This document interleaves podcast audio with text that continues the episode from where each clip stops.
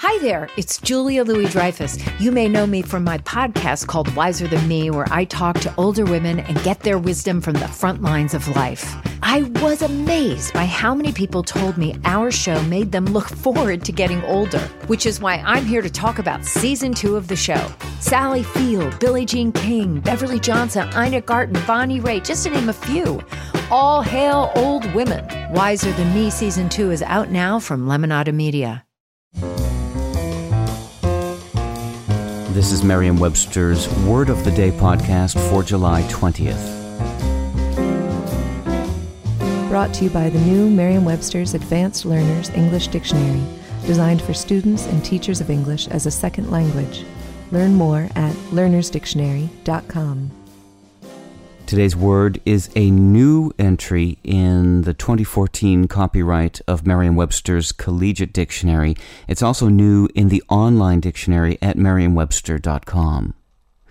Big data is a noun that means an accumulation of data that is too large and complex for processing by traditional database management tools. Here's the word used in a sentence by Sean Lahman in the Rochester Democrat and Chronicle. The age of big data has driven advances in technology that make it possible to collect, store, and transmit nearly infinite amounts of information. Big data is a new addition to our language, but exactly how new is not an easy matter to determine. A 1980 paper by Charles Tilly provides an early documented use of big data, but Tilly wasn't using the word in exactly the same way we use it today.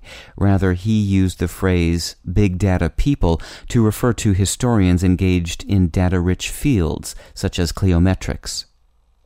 Today, big data can refer to large data sets or to systems and solutions developed to manage such large accumulations of data, as well as for the branch of computing devoted to this development. Francis X. Diebold, a University of Pennsylvania economist who has written a paper exploring the origin of big data as a term, a phenomenon, and a field of study, believes the term probably originated in lunch table conversations at Silicon Graphics Incorporated, SGI, in the mid 1990s. With your word of the day, I'm Peter Sokolowski. Visit the all new learnersdictionary.com, the ultimate online home for teachers and learners of English. A free online dictionary, audio pronunciations, custom study lists, and interactive exercises are available now at learnersdictionary.com.